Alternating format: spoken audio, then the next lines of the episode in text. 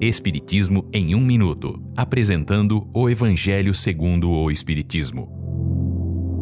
Capítulo 11. Amar o próximo como a si mesmo. O egoísmo.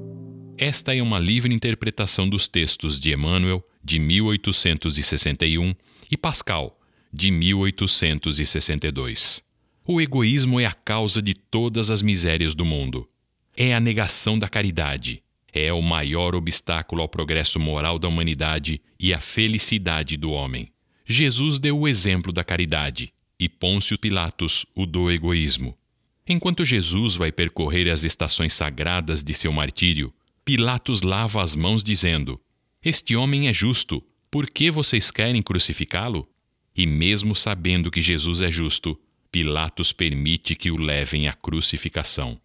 Se o homem fosse mais sensível aos sofrimentos de seu semelhante, certamente praticaria a caridade, já que a rigidez do coração destrói os bons sentimentos. Cabe a cada um trabalhar e empregar o máximo de esforços para acabar com o egoísmo que está dentro de si. Jesus jamais recusava ajudar a quem quer que o procurasse, seja a mulher adúltera ou o criminoso, e nunca temeu por sua reputação. Comecemos a dar o bom exemplo, sendo caridosos com todos, sem exceção, sem julgar, pois cabe a Deus este julgamento.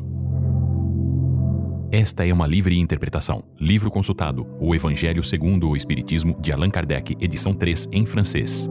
Visite nosso site www.vidaespiritismo.com.br.